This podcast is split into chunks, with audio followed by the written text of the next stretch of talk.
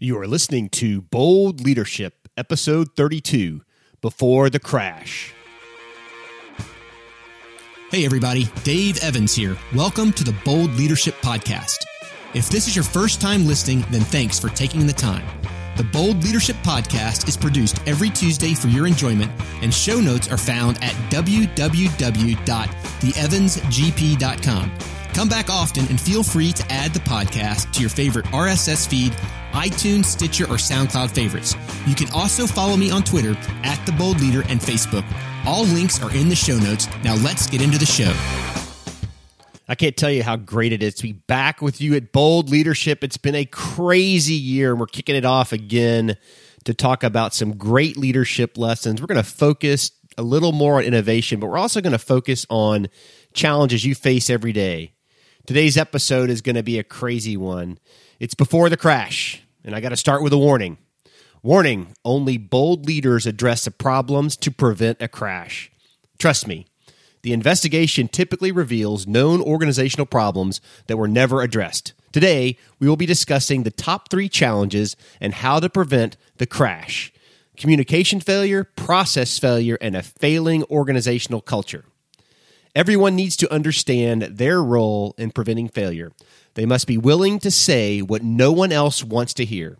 They must address and fix process failures, and leaders must develop a culture that allows for these actions. Hey, nobody likes a pigeon. You know that person that walks in and poops on your desk and leaves with a problem? Look, you need to teach your team to not be a pigeon. Bring a problem with a solution, but you got to be willing to listen. You got to listen to what they think and say and give them the opportunity to fix the problems. If you cannot effectively listen to opposing views and identify your organization's weakness, you are destined to fail. Just look at Congress. Man, this first 100 days for our president has been a mess. Nobody's getting along. Everybody's infighting. They aren't looking at the problems our nation faces, and nobody is working together to solve problems. Look, here's the story, and you're going to hear it directly from me. Everyone in the organization knew that he broke the rules, but nobody was willing to tell the boss because he was so experienced and respected. I honestly don't know how many times I heard this phrase over a 10-year period as a crash investigator, as a commander, and as a consultant for numerous companies. I don't know how many times I've walked into the president or CEO's office and heard the same words uttered about challenges the organization faced.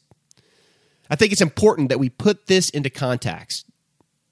In 2001, I received a call that forever changed how I thought of organizational leadership and the unwillingness to address known challenges. A helicopter had just crashed in the river with 4 souls on board. Fortunately, they all survived. The crash was preventable. I quickly packed my bags and headed to the crash site. We assembled the investigation team and began our work. In every crash investigation, we first eliminate all potential mechanical issues to ensure there is not a system problem that will endanger others flying similar aircraft. Part of this process is to interview everyone associated with the flight. The interviews revealed 3 very specific organizational problems which contributed to the crash. Problems with the crew were communicated but not addressed. Known processes were not followed by the organization, and the organizational culture allowed for the problems to exist. The challenge for leaders is to understand that their organization may have similar problems.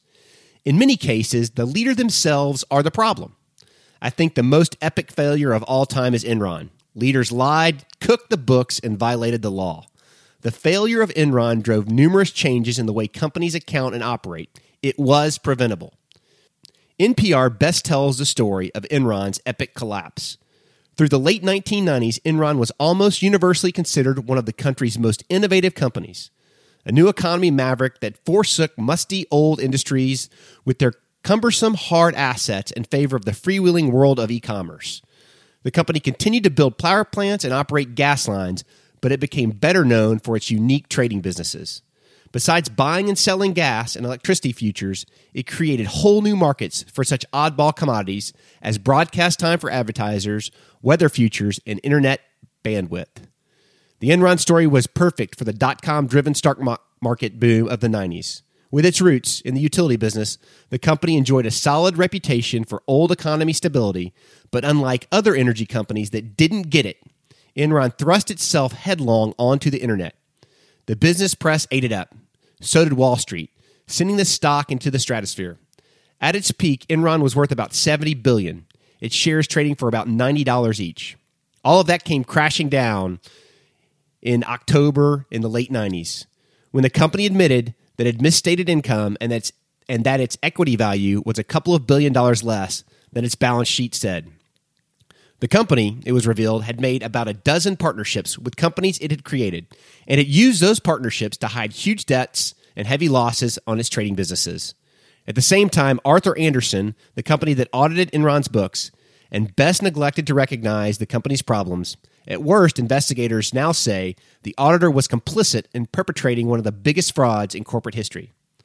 On December 2nd, 2001, Enron declared bankruptcy. Thousands of people were thrown out of work, and thousands of investors, including most of the company's employees, lost billions of dollars as Enron shares shrank to penny stock levels. Throughout that January, revelations poured forth from Enron, tales of shredded documents, stories of Enron execs seeking help from top administration officials, allegations that company officials willfully ignored internal warnings about the accounting irregularities, even as they pocketed millions of dollars in stock market gains. It quickly became clear that the sudden collapse of the country's seventh largest company was going to have implications not only for business, but for politics and policy as well.